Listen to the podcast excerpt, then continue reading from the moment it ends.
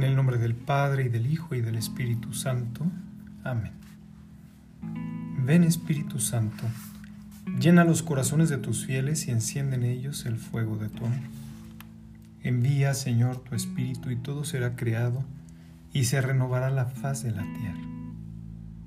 Oh Dios, que has instruido los corazones de tus fieles con la luz del Espíritu Santo, concédenos, según el mismo Espíritu, conocer las cosas rectas y gozar siempre de sus divinos consuelos. Por Jesucristo nuestro Señor. Amén. Segundo domingo de Pascua, domingo de la Divina Misericordia. Del Evangelio según San Juan, capítulo 20, versículos del 19 al 31. Es la noche del día domingo. Los discípulos se encuentran encerrados. Tienen miedo.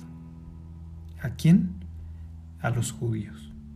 Recordemos que en el Evangelio según San Juan, los judíos no son el pueblo de Israel. Más bien se refiere a las autoridades que fueron aquellas que llevaron a Jesús a la cruz. ¿Por qué tienen miedo? Porque ellos pudieran terminar igual que su maestro.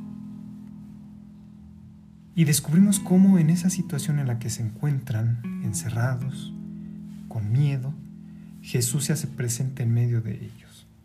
En medio de aquellos hombres que lo habían abandonado, de aquellos que lo negaron, que están encerrados, temerosos, Jesús que siempre es fiel, Jesús que siempre cumple sus promesas, los visita, como lo había dicho llenándoles de alegría, de una alegría que nadie les podría quitar.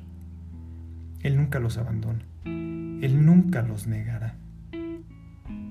Y también descubrimos cómo Él les da su paz, no como la del mundo, Él mismo lo había dicho, como nosotros muchas veces las buscamos. El día de hoy nosotros pudiéramos preguntarnos como discípulos de Jesús, ¿qué es aquello que nos provoca miedo? Cuáles son nuestros temores, qué es aquello que muchas veces nos mantiene encerrados, como familia, de manera personal, como sociedad, como iglesia. Y también descubramos cómo en medio de nuestra realidad, como nosotros nos hayamos comportado con el Señor Jesús, negándole, rechazándole, fallándole, cayendo una y otra vez, Él siempre se mantiene fiel porque no se trata de nosotros, se trata de Él que Él es bueno, que Él es fiel, que Él se mantiene firme a sus promesas y que Él quiere traernos la verdadera alegría y darnos su paz. Como lo decíamos, aquí pudiéramos nosotros preguntarnos de qué manera nosotros buscamos la paz. Actualmente se busca a través de diferentes técnicas. También la podemos buscar con diferentes productos químicos. Es el Señor quien nos trae la verdadera paz que ansía nuestro corazón.